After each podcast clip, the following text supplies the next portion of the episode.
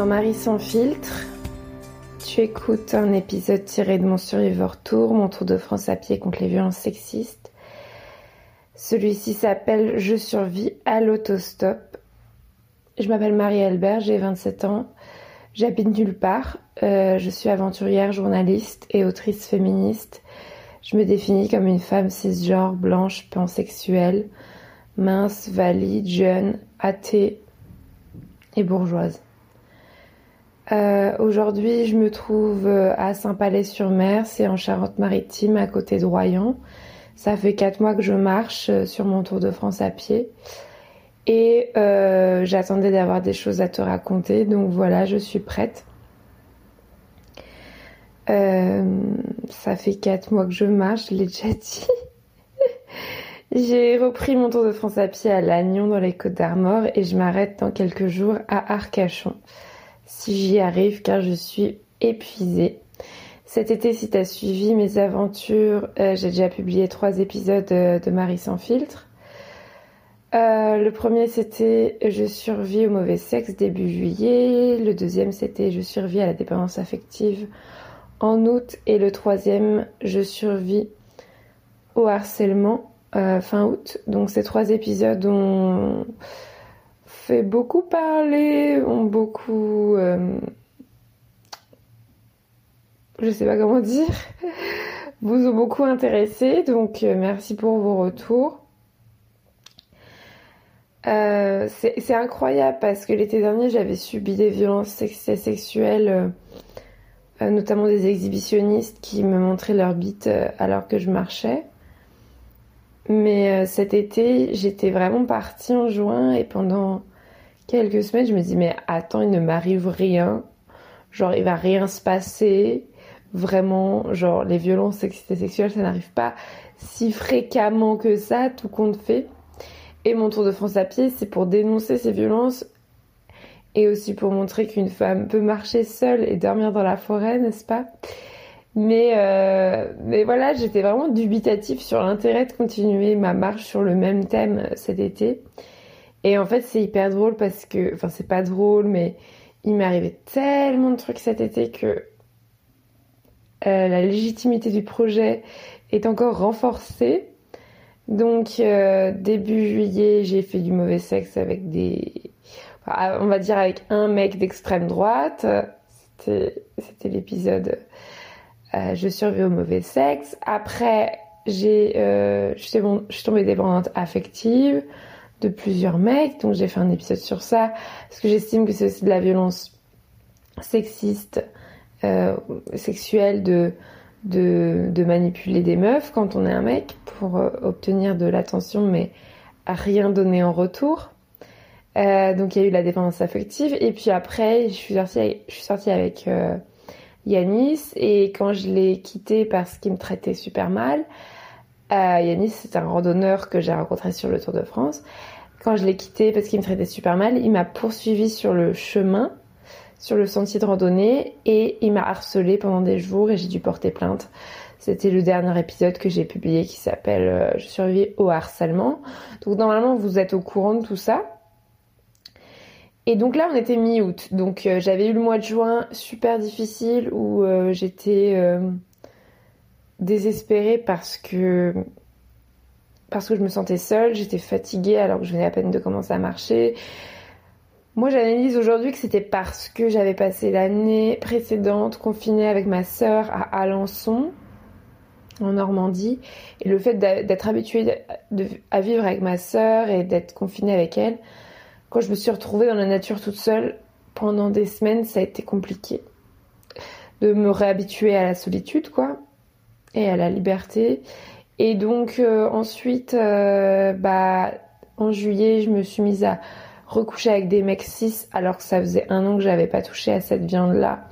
Donc euh, j'ai eu des mésaventures avec les mecs dont je viens de parler. Tout ça, ça a duré un mois et demi jusqu'à ce que je m'en débarrasse définitivement, j'espère, mi-août. Donc pendant un mois et demi, j'ai pensé qu'à des mecs. Et donc mi-août, j'ai enfin réussi à me débarrasser d'Yanis, à porter plainte et tout. Et, et je me suis dit, à partir de maintenant, je suis enfin dans mon Survivor Tour et ça a été incroyable parce qu'effectivement, je suis rentrée dans mon Survivor Tour deux mois après l'avoir repris et je me suis enfin sentie à ma place dans la nature. Je me suis enfin sentie euh, bien, heureuse. Et donc là, ça fait deux mois que j'ai repris en toute liberté et deux mois que je me sens super bien, presque deux mois. Que j'ai presque pas de nouvelles de Yanis, que je ne parle plus à... Enfin, j'essaie de limiter au maximum mes contacts avec les hommes cis et que, euh, et que j'ai subi et que je subissais assez peu de violence finalement. Donc j'étais super bien, je, je, me concentrais sur moi, j'ai j'ai enfin après j'ai mis les bouchées doubles. Je t'avoue que toutes ces histoires avec les mecs, ça m'a fortement ralenti sur le Survivor Tour. Je me suis retrouvée mi-août, j'étais à peine, euh, j'étais encore dans le Finistère, euh, je n'en voyais pas le bout de la Bretagne. La Bretagne, c'est quand même 2000 bornes, 2000 euh, km de côte. Donc j'ai dit, bon, maintenant on se concentre sur le chemin. Je suis revenue à mon rythme, trois jours de marche, un jour de pause. Si tu as suivi sur Instagram, tu, le sais. Et donc j'ai euh, mon compte Instagram, c'est Marie Albert FR. C'est le meilleur moyen de suivre mon aventure. Et donc j'ai décidé d'accélérer. Et enfin pas d'accélérer, mais en tout cas de plus m'arrêter. et de respecter ce rythme. Donc ça fait deux mois que je fais trois jours, un jour, et je suis épuisée. Parce que bien sûr, c'est pas un jour de pause tous les trois jours de marche qui vont me reposer. Euh, donc j'ai fini la Bretagne, j'ai fait toute la Loire-Atlantique, la Vendée la Charente-Maritime. Euh, demain, je vais prendre le ferry à Royan pour euh, traverser l'embouchure de l'estuaire de la Garonne et arriver en, Gironde. Donc après, ce sera la dernière ligne droite jusqu'à Arcachon. Donc ça fait deux mois que je fais pas d'épisode de Marie sans filtre, que je suis pas, parle pas à mes amis, enfin que je suis hyper concentrée sur mon truc. Je lis plein de livres, euh, je dors, je marche. Voilà, c'est à peu près tout ce que je fais. Euh, donc euh, là, je me suis même coupée d'Instagram, j'avoue, mais je vais revenir. Et, et, donc voilà, je suis, j'étais dans le Survivor. Et en fait, je fais un épisode, je surveille à l'autostop, parce qu'il se trouve que sur le Survivor Tour, je fais beaucoup de stop. Donc c'est, ça peut pas paraître euh, contradictoire parce que je suis censée marcher. Mais il y a plein de moments où je ne peux pas marcher.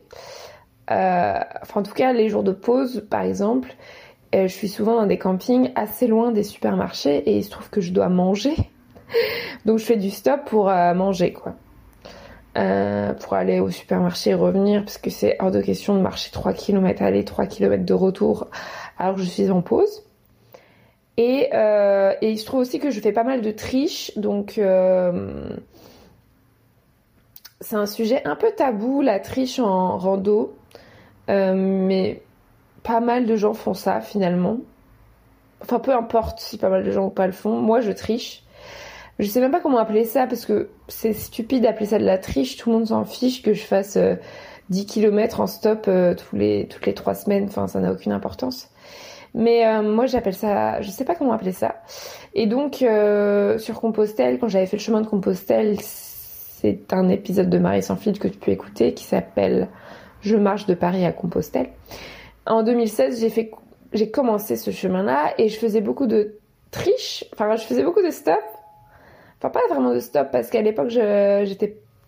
En fait, j'ai découvert le stop sur Compostelle, c'est vrai. Avant, j'avais jamais fait de stop de ma vie.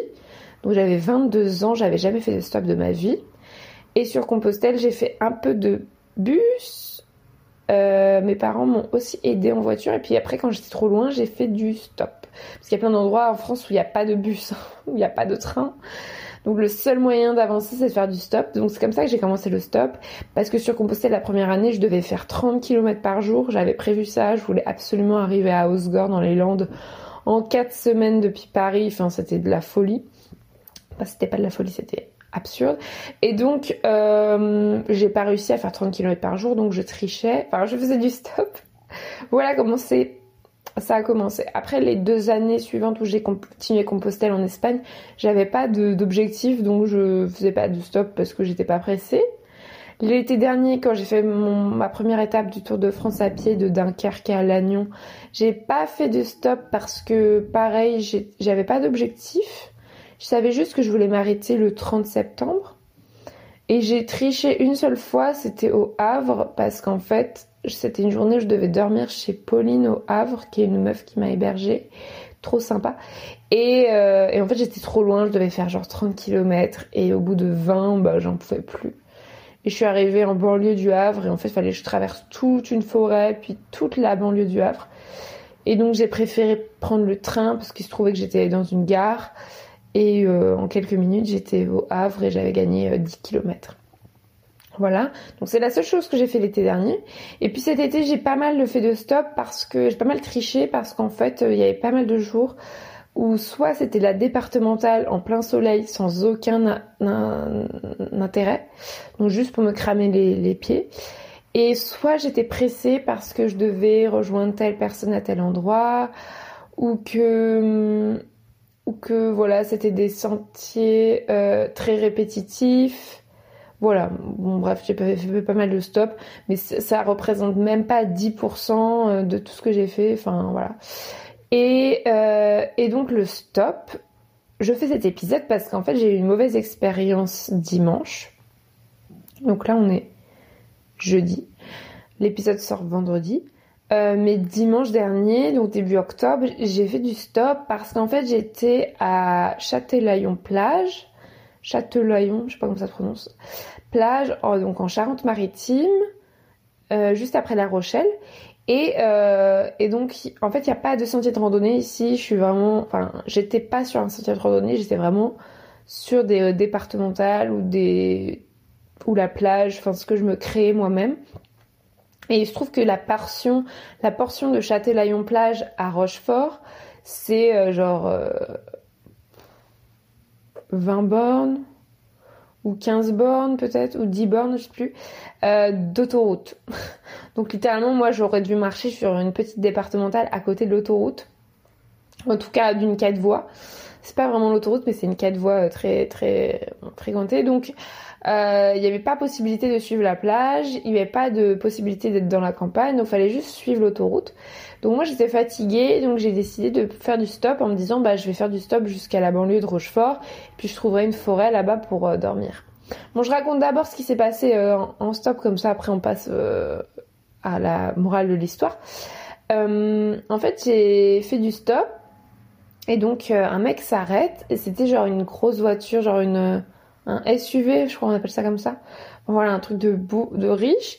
Et le mec, c'est un mec blanc de 56 ans. Euh, il m'a dit qu'il s'appelait Patrice Saint-Gilles ou Patrick Saint-Gilles ou un truc du style. Et il me dit qu'il est euh, professeur d'université, professeur d'histoire contemporaine à la fac de La Rochelle et de Bordeaux. Enfin, tout ça, ça s'est passé en, voiture.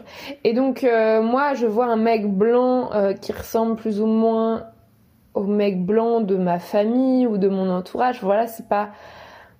J'ai pas d'a priori négatif sur ce genre de personne puisque j'étais socialisée à faire confiance à ce genre de personne.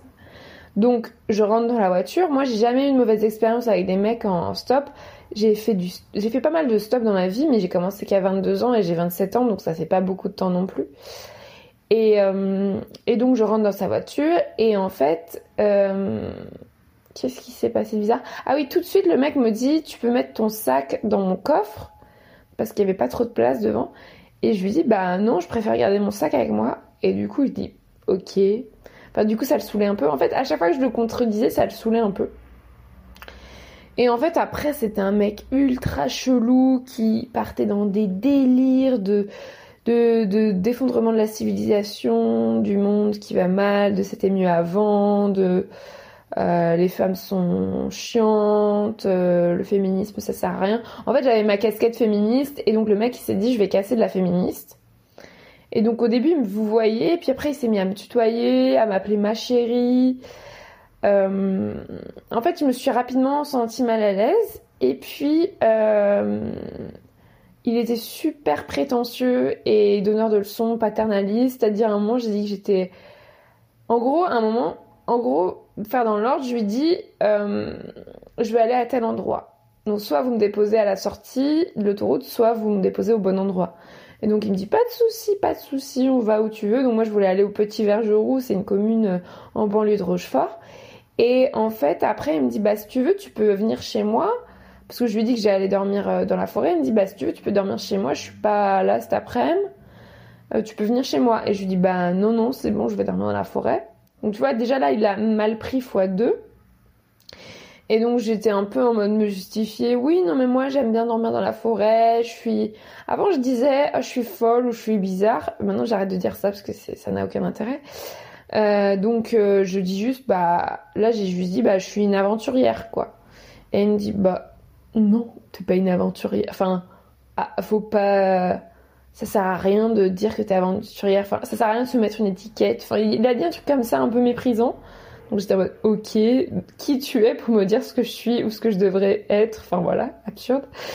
Et surtout lui, il me dit qu'il est prof euh, d'histoire à la fac et qu'il est maître de thèse. Donc euh, pourquoi lui, il a le droit de dire ce qu'il est, pas moi? Enfin c'était absurde.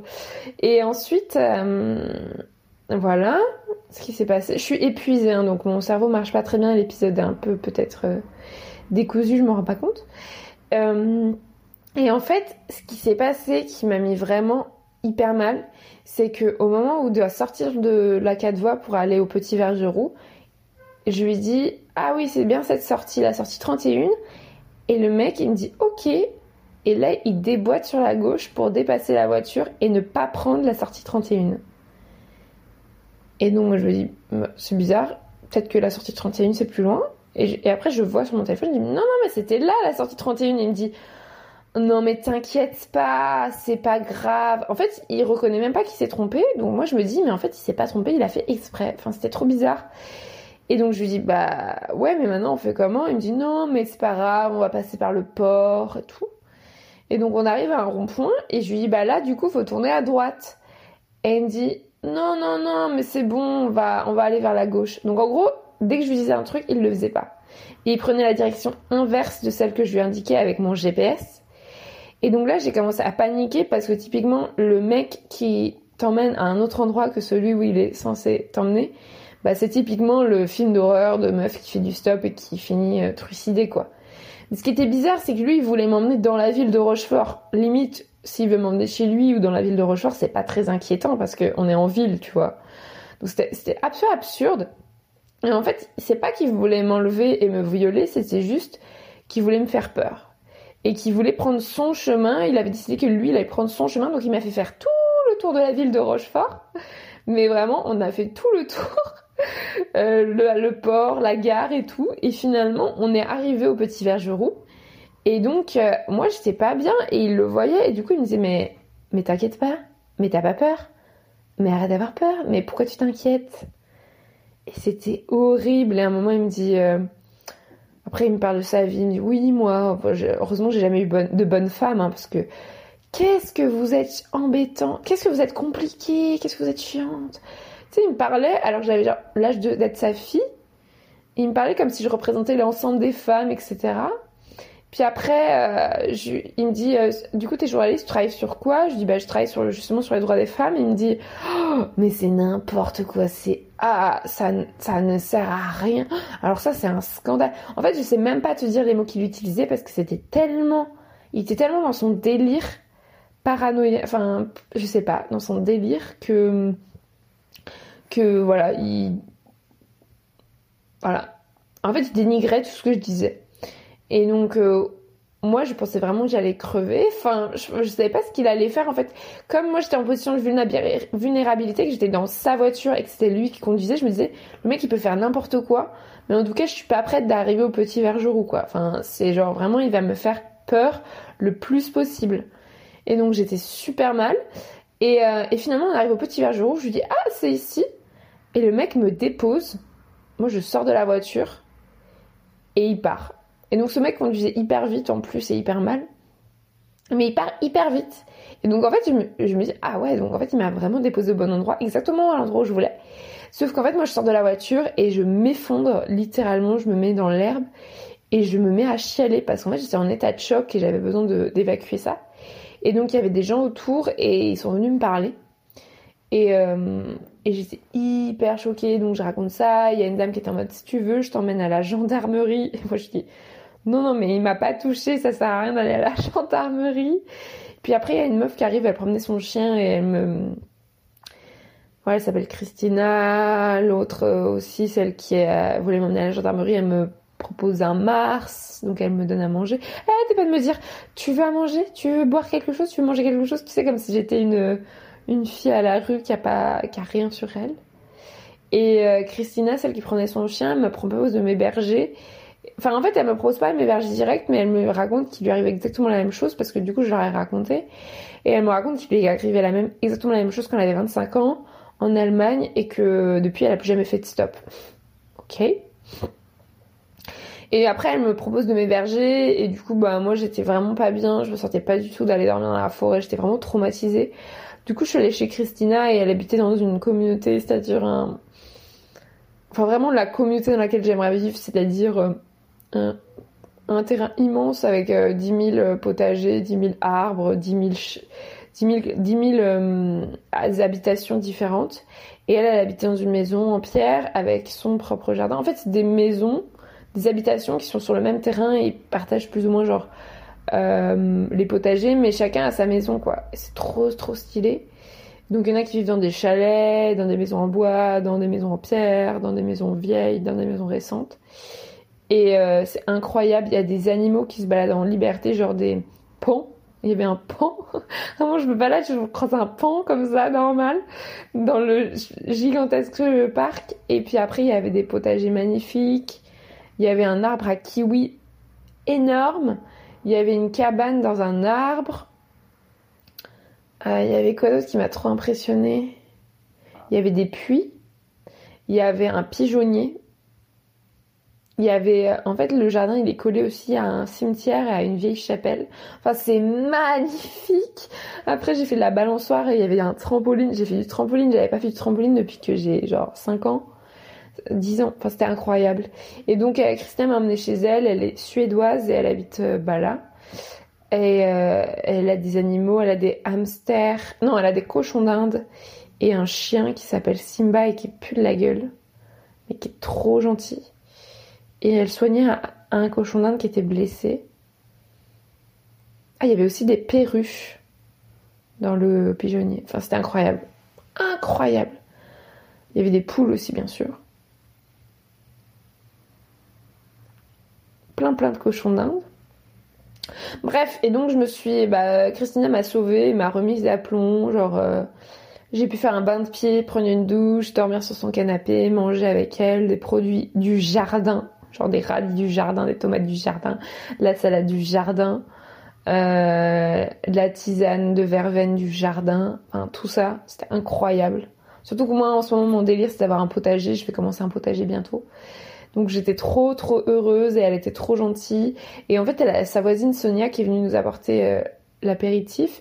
Et Sonia, elle, nous raconte qu'elle est elle aussi, elle a eu une expérience comme ça en stop d'un mec qui lui a fait peur et qu'après, elle a plus jamais fait de stop de sa vie. En fait, les deux femmes que j'ai rencontrées juste après avoir eu cette mauvaise expérience en stop, elles m'ont raconté qu'il leur a été arrivé exactement la même histoire et qu'elles avaient toutes les deux arrêté de faire du stop pour toujours c'est hyper, c'est hyper, c'est hyper bizarre. Enfin, c'est hyper marquant.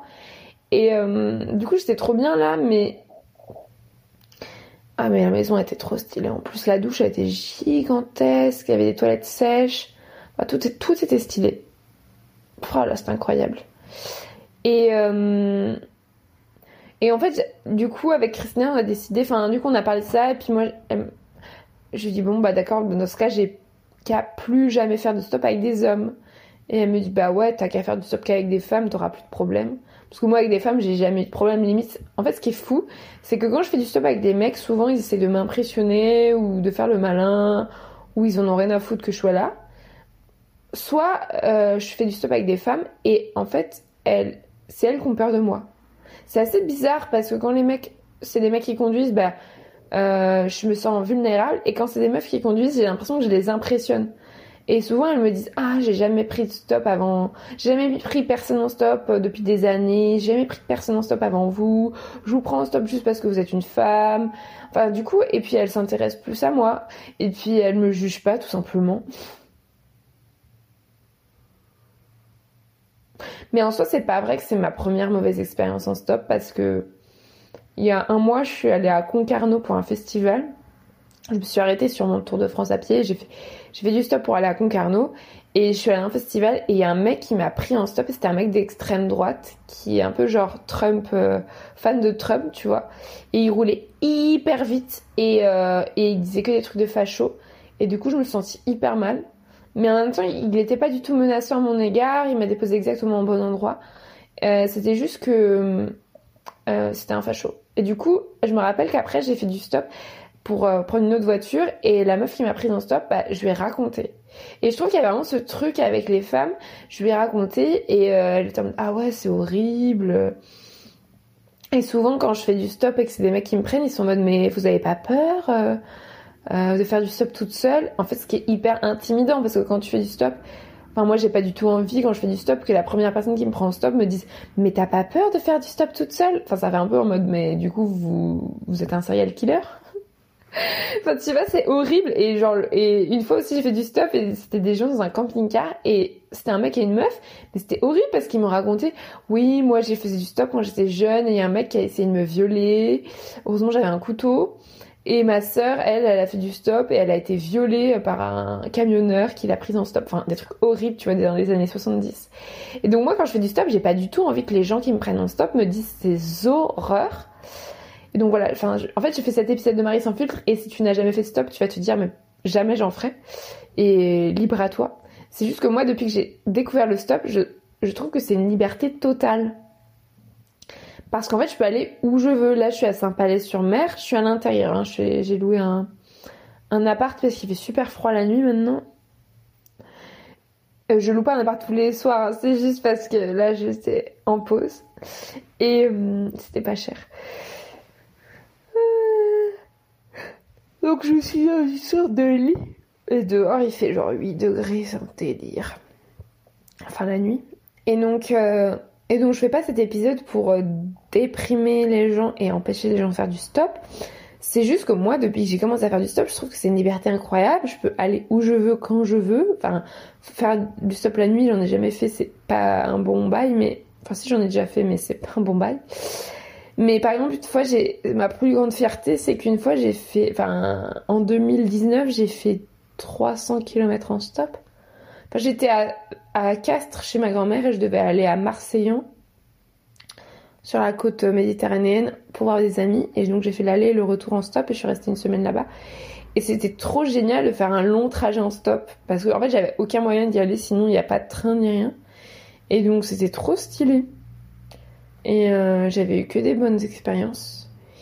Et j'étais arrivée hyper vite à Marseille. Hein. Enfin, du coup, j'adore le stop. Et même et surtout pour les petits trajets. Par exemple, mes parents, ils habitent à la campagne, à, côté de Versailles. Et quand je, je loupe le bus ou qu'il n'y a plus de bus pour aller à Toussus euh, chez mes parents, bah, je suis dans la campagne et je fais du stop pour aller euh, chez LE. Alors qu'en fait, quand j'étais jeune, bah, j'attendais juste une heure que le prochain bus arrive. Ou alors j'appelais mes parents pour qu'ils viennent me chercher. Enfin, trop chiant. Alors qu'en soit euh, faire du stop en région parisienne, c'est un peu galère, je trouve, mais finalement, il y a plein de voitures, donc ça se fait toujours. Et donc j'ai commencé le stop comme ça en 2016 sur Compostelle. Après j'ai fait des trajets plus ou moins longs et j'ai toujours trouvé ça hyper, enfin génial parce que comme moi je voyage beaucoup seule et que et que j'aime beaucoup cette sensation de liberté, le stop c'est génial. Je peux aller où je veux et je rencontre toujours des gens et c'est passionnant de, de de, rencontrer des gens. Par exemple, la dernière fois, je devais aller voir Yanis Yanis, mon, mon ex harceleur, je devais aller le voir à 5K le Guildo dans les Côtes d'Armor et faire une pause sur mon Survivor Tour. Et bah, j'ai fait du stop euh, d'une gare. Et en fait, il euh, y a un père et son fils qui m'ont prise et ils ont fait un détour pour moi. Il y a plein de gens aussi qui font des détours, c'est incroyable. Et ils m'ont amené à 5K directement depuis la gare.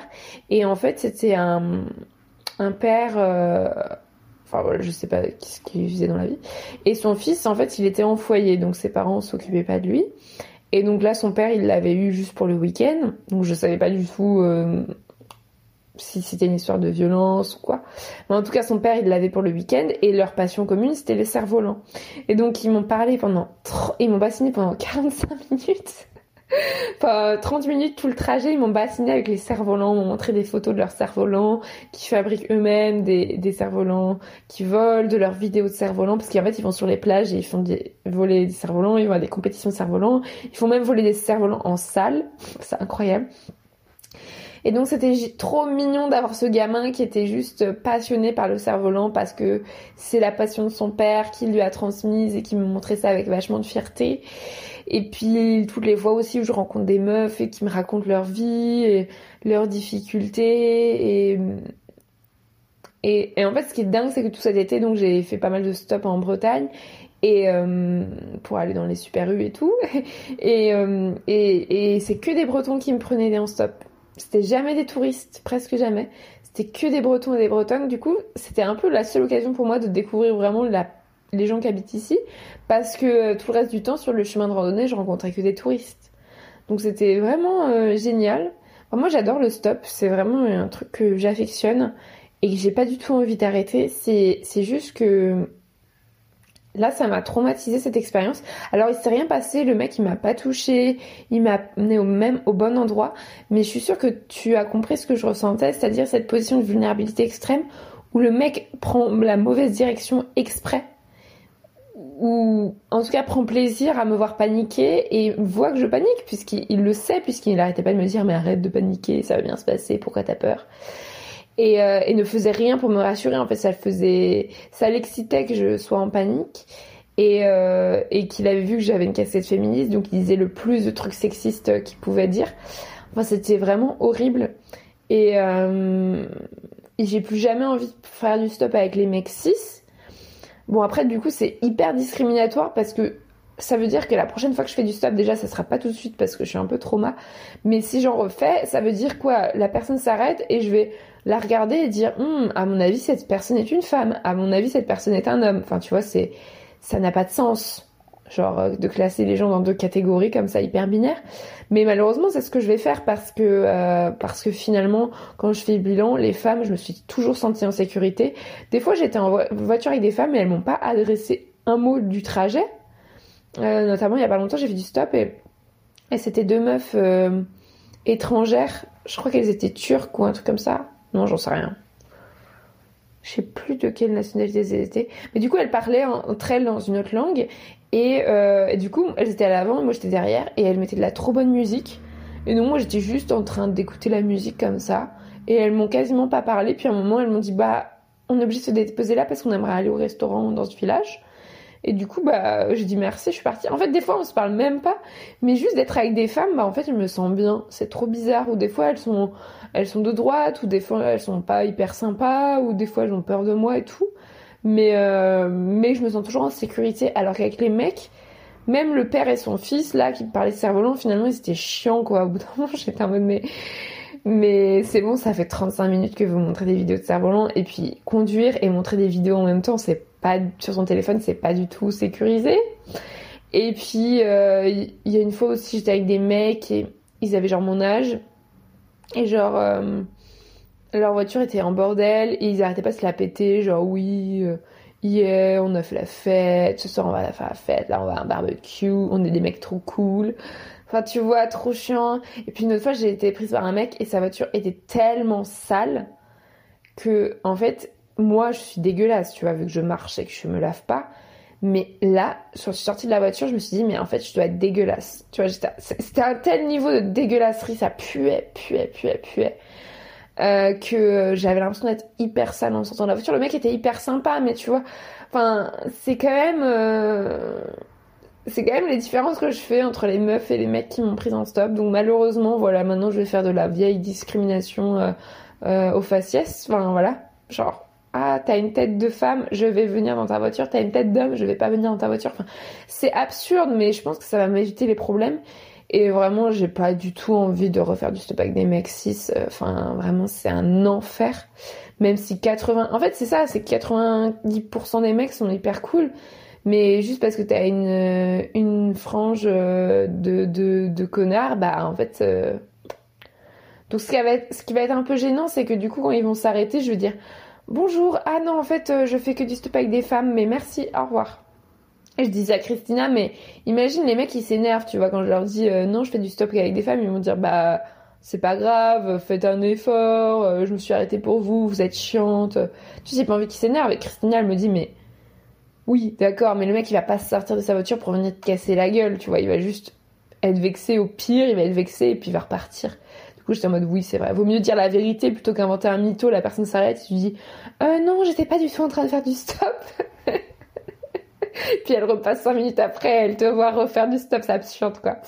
Donc voilà, je pense que je vais faire ça. Je sais pas en fait ce que t'en penses, si tu as déjà fait du stop, euh, qu'est-ce que tu qu'est-ce que tu me dirais de faire? Parce que franchement là pour le coup, je prends tous les conseils. Ton expérience, etc. Pour les peu de femmes que j'ai rencontrées depuis cette mauvaise expérience, c'est-à-dire Christina et Sonia, bah, j'ai l'impression qu'il y a beaucoup de meufs qui ont eu des mauvaises expériences en stop. On peut parler aussi de Virginie Despentes qui a été violée alors qu'elle faisait du stop. Euh, là, je viens de lire le livre de Julia Foyce, qui est une journaliste de France Inter, qui s'appelle Je suis une sur deux, où elle raconte comment elle a été violée un jour dans sa voiture par un mec. Bah, ça n'a rien à voir avec le stop, mais quand j'étais dans la voiture avec ce mec-là, j'arrêtais pas de penser à Julia Foyce parce que je me disais, euh, bah, j'avais toutes les images de son viol à elle dans la tête parce que vu que c'était dans une voiture que le mec l'avait agressé. Enfin bref, c'est horrible. En fait, tous les imaginaires qu'on a, euh, c'est absurde. Je pense pas que ça arrive tant que ça des meufs violées par euh, alors qu'elles font du stop. Je pense même que ça arrive de moins en moins. je sais pas. Moi, j'ai jamais entendu parler de. Enfin, j'ai pas de d'exemples récents de meufs qui ont été euh, violées en faisant du stop, mais euh, il y en a peut-être, hein, sûrement. Enfin, il y en a sûrement, c'est juste j'en ai pas dans la tête. Voilà. C'est comme tous ces mythes d'être agressé quand on est seul dans la forêt. Enfin, ça c'est absurde. Là, j'ai encore vu un. Je sais pas quoi, c'était un, une série. J'ai vu le, qui passait hier à la télé. J'ai vu le résumé. Euh, oui, une jeune femme a été assassinée dans la forêt. Euh, on cherche le tueur. Euh, c'est sûrement un tueur en série, machin. Mais, mais genre aucune femme n'est assassinée dans la forêt. Tout ça, c'est des mythes. Enfin, la plupart du temps, c'est juste leur mec qui les tue et qui fait croire que ça s'est passé dans la forêt. Mais, mais moi, dans la forêt, quand je dors la nuit, il ne se passe rien. Enfin, bref, j'en ai déjà parlé des dizaines de fois. Bref, pour le stop. Donc voilà, euh, je voulais euh, quand même préciser que j'ai fait en 2019 un stage d'autodéfense féministe dédié à l'autostop, à la défense en autostop. Donc j'ai tout raconté dans l'épisode 32 de Marie sans filtre qui s'appelle Je pratique l'autodéfense féministe. Tu peux l'écouter. J'ai fait plusieurs stages d'autodéfense féministe et j'aimerais me former pour devenir formatrice à mon tour d'autodéfense féministe ou en tout cas j'aimerais faire d'autres stages. Et donc euh, j'ai fait notamment un stage d'autodéfense en autostop parce que pour moi c'était hyper important de me sentir euh, euh, à l'aise quand je fais du stop et de savoir que j'ai plein de moyens de me défendre. Et donc quand j'ai eu cette mauvaise expérience dimanche, j'avais en même temps dans la tête les images de Julia Foyce et les images de moi en train de donner des coups à ce mec et de et de d'ouvrir sa boîte à gants et de jeter tout par la fenêtre et de mettre le feu à sa voiture. Enfin, il y a plein plein de trucs que je peux faire. Mais je raconte tout dans l'épisode Je pratique l'autodéfense féministe, donc je vais pas me répéter ici. Mais en autostop, en gros, il y a il y a plein de façons de faire. Euh, on va dire que le but c'est d'arrêter la voiture parce que frapper un mec qui conduit c'est pas top ou quitter une voiture alors qu'elle est en marche, c'est pas top non plus. Donc le but c'est d'arrêter la voiture.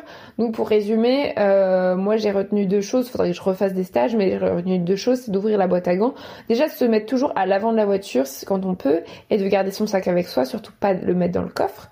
Si on peut prendre une photo de la plaque d'immatriculation, j'ai jamais fait ça parce que c'est hyper gênant. Attendez, je vais prendre une photo de votre plaque d'immatriculation, trop gênant, et de l'envoyer à quelqu'un absurde. Donc, euh, donc j'ai retenu plutôt ouvrir la boîte à gants, ouvrir la fenêtre et jeter tout ce qu'il y a dans la boîte à gants par la fenêtre, ou plus généralement jeter tout ce qu'il y a autour de soi par la fenêtre, parce qu'en général la personne va arrêter la voiture. Si la personne, on va dire, quand on a envie d'arrêter la voiture, c'est une situation très grave. Moi là, j'en étais pas à ce point-là, mais en gros, si la personne vraiment t'emmène dans un lieu où t'as pas envie d'aller, ou si elle te menace, ou si elle commence à t'agresser, quoi. Et donc, euh, donc j'avais pas forcément envie d'arrêter la voiture, mais si j'avais envie d'arrêter la voiture, je jetais des trucs par la fenêtre. Puis ensuite, si la personne n'arrête pas la voiture, euh, moi j'ai retenu qu'il faut avoir un morceau de papier à proximité avec un briquet et de mettre le feu au morceau de papier et de jeter le papier sur la banquette arrière. Mais en fait, ça, je suis même pas sûre que ça mette vraiment le feu à la voiture. C'est juste que ça va faire paniquer la personne qui conduit. Et donc, normalement, elle arrête la voiture. Et à partir de là, on peut sortir. Et si on est à l'avant de la voiture, il n'y a pas de sécurité enfant. Donc, on peut sortir de la voiture. Voilà. Et puis après, il y a le cubitus. Donc, en gros, quand on est assis, on peut pas utiliser les mêmes, euh, les mêmes euh, membres pour se défendre physiquement. Donc, euh, un bon coup de cubitus, je crois que ça s'appelle comme ça, c'est en gros un donner des coups de coude quoi. Non, c'est pas du tout le cubitus, je sais plus. En tout cas, donner des coups de coude avec son coude gauche en fait à la personne qui conduit, lui mettre les pouces dans les yeux, euh, ce genre de choses. C'est vraiment pas mal. Mais voilà. Donc je sais faire de l'autodéfense en autostop, c'est juste que j'ai pas tellement envie de l'avoir à l'utiliser. Et puis, euh, et puis voilà, je, vous invite à faire des stages similaires si ça vous intéresse, et notamment l'association Le Relais à, à, Paris qui proposait ça. Et il y en a plein d'associations dans d'autres villes euh, en France et dans d'autres pays parce que euh, j'ai fait une liste déjà dans l'épisode 32, je pratique l'autodéfense féministe et que tu peux chercher de toute façon euh, sur n'importe quel moteur de recherche ce qu'il y a à proximité de chez toi, mais ça se développe de plus en plus et moi-même j'aimerais devenir formatrice à faire, à suivre. Faut déjà que j'arrive à me former auprès d'une association. Je galère de ouf. Donc si tu connais une association qui forme des formatrices, ça m'intéresse aussi. Voilà. Et je voulais finir l'épisode en parlant des, des mecs en voiture, plus généralement. Pas des mecs qui me prennent en stop, mais des mecs qui me qui me harcèlent en voiture, donc ça tu connais, euh, en fait tous les mecs qui klaxonnent quand ils me croisent dans la rue, tous les mecs qui ouvrent leur fenêtre pour m'insulter quand ils me croisent dans la rue ou pour me siffler. Enfin, en gros, en gros, ce qui est assez dingue, c'est que pas dingue. Il faut, faut arrêter d'utiliser tous ces champs lexicaux de la santé mentale de la folie. Enfin, ça n'a aucun sens. Mais en gros, euh, juste avant d'avoir ce prof de fac, en plus j'ai cherché sur Google après, il n'existe même pas, donc soit il m'a donné un faux nom, soit j'ai pas trouvé. Mais juste avant que ce prof de fac, bien sûr lui. Euh, me prennent en stop. Il euh, y a un mec similaire qui m'a croisé, mais genre quelques minutes avant que je commence à faire du stop. Je me rappelle, c'était au niveau d'un passage à niveau de, de chemin de fer. Je traversais le passage à niveau et lui aussi euh, met à fond la caisse. Et euh, il a ouvert la fenêtre et il m'a sifflé. Alors que j'étais en train de marcher avec mes bâtons de marche. Enfin, absurde. Donc ça, ça m'a totalement énervé. Après, j'ai eu le mec en stop. Et après, le lendemain, ou le surlendemain, là, il y a pas longtemps, il y a un mec qui m'a klaxonné. Euh, je, crois qu'il conduisait une voiture sans permis, une toute petite voiture, le mec me klaxonne. Et sinon, il y a un mois ou deux, j'étais dans une petite ville et je traverse un, passage piéton et il y a un mec qui s'arrête pour me laisser passer et ça l'a fait ça l'a fait chier de me laisser passer je crois euh, et donc euh, quand j'ai fini de passer il, a crié par la fenêtre Tu vas le bouger ton cul Allez, bouge ton cul Un truc comme ça, enfin c'était ignoble. Et il était en Porsche, je me rappelle, et il a accéléré. Voilà, je veux faire aucune généralisation des mecs blancs de 50 ans, euh, bourges, mais euh, en voiture, ça a l'air quand même d'être des bons connards.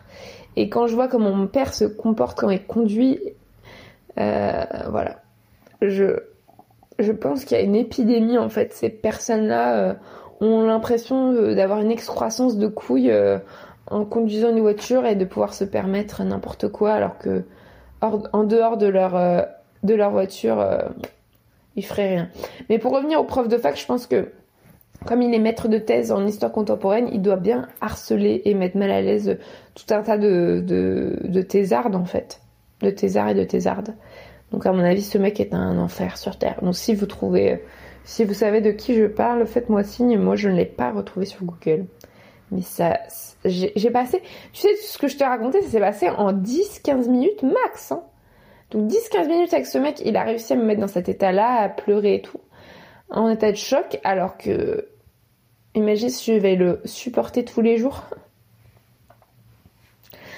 Voilà, j'espère que J'espère que cet épisode pourra euh, donner des pistes aux personnes qui se posent des questions sur l'autostop, mais je ne voulais pas effrayer les gens ni euh, ni quoi que ce soit. Moi, je continuerai à en faire. C'est juste que voilà, malheureusement, euh, on subit des violences sexuelles également en, autostop.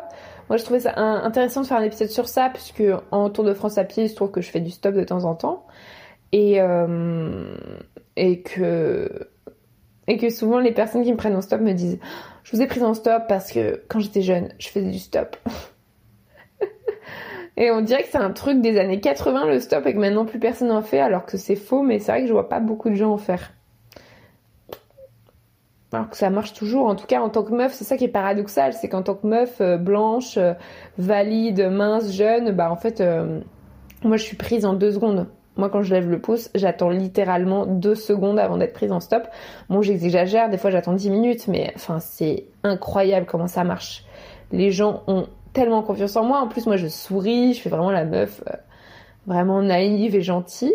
Et donc, les gens me prennent en stop hyper facilement. Et du coup, c'est frustrant de me dire que je vais me priver de la moitié des personnes qui me prennent en stop pour euh, éviter des potentiels agresseurs. Enfin, c'est dingue. Et voilà. Voilà, c'est pas dingue. Bref. Et euh, voilà, euh, je pense que c'est le dernier épisode euh, dédié au Survivor Tour 2021, puisque j'ai fini dans quelques jours, mais on ne sait jamais, hein, il va peut-être se passer d'autres choses. Et je t'invite comme toujours à partager cet épisode, mettre un commentaire sur ton application de podcast, mettre 5 étoiles, ou 4, ou 3, ou 2, ou 1 euh, contribuer à ma cagnotte Tipeee dont j'ai mis le lien dans la description de l'épisode parce que euh, encore une fois le matériel de rando ça coûte très cher et euh, vous participez régulièrement merci beaucoup. Donc ça peut être un don mensuel ou un don unique du montant que tu choisis. Et il y a des contreparties comme par exemple un livre féministe de ton choix ou mon prochain roman qui va sortir. Tu peux l'obtenir sur ma cagnotte Tipeee ou mes articles féministes que je peux t'envoyer gratuitement. Euh, voilà, donc ça peut contribuer à, financer ma tente, mon sac de couchage, mes chaussures de rando, mon matelas, euh, tout ce que je dépense pour marcher. Et euh, si tu préfères soutenir une association féministe, moi j'ai partagé trois liens d'associations féministes. la Lab, qui est une association qui fait entendre la voix des femmes musulmanes en France. Euh, Accept ST, qui est une association qui défend les droits des personnes trans en France, qui a un fonds d'action sociale trans, le FAST, Fonds d'action sociale trans, pour euh, soutenir les personnes trans qui ont des besoins spécifiques, euh, que ce soit de dormir à l'hôtel si elles n'ont plus de toit, euh, d'avoir accès à des soins, à des, à avocats, des avocates, du matériel, etc. Euh, et la troisième association, c'est pas une association, c'est le collectif des collages féministes de Nantes, euh, qui font des collages féministes et qui ont besoin également d'argent pour, pour, pour acheter leur matériel de collage et pour aussi défendre les, les qui ont été euh, interpellées par la police et qui ont des, des procédures judiciaires engagées contre elles. Donc voilà, j'ai mis les trois liens de ces trois cagnottes euh, sur mon compte Instagram, sur mon compte Facebook, sur mon compte Twitter. Donc si tu préfères soutenir une association féministe en lien euh, avec mon Tour de France, tu peux le faire. Euh, dans tous les cas, c'est hyper important de, de, de donner de l'argent si tu en as les moyens parce que l'argent c'est le nerf de tout. Et puis, euh, je te dis à la prochaine. Euh, merci pour euh, ton écoute. N'hésite pas à m'écrire pour me dire ce que tu as pensé de l'épisode. Et dans quelques jours, dans deux jours, dans un jour, c'est-à-dire demain, au moment de la sortie de l'épisode, ma meilleure amie Tara arrive pour marcher trois jours avec moi. Donc ça va pouvoir me, me, tenir un peu éveillée. Mais Arcachon, c'est bientôt. Euh, sinon, Marie sans le podcast avec la saison 3, oh mon dieu, la saison 3, arrive en novembre. Euh, voilà, j'ai super hâte. c'est un épisode par mois maintenant. Et donc ça revient le mois prochain pour la saison 3. Et tu peux aussi écouter mon podcast Sologamy pour les célibataires qui n'ont pour les célibataires qui n'ont besoin de personne, euh, euh, dont la saison 2 reprend également en novembre. Donc tu peux taper Sologamy sur n'importe quelle plateforme de podcast pour l'écouter. Et euh, je te dis gros bisous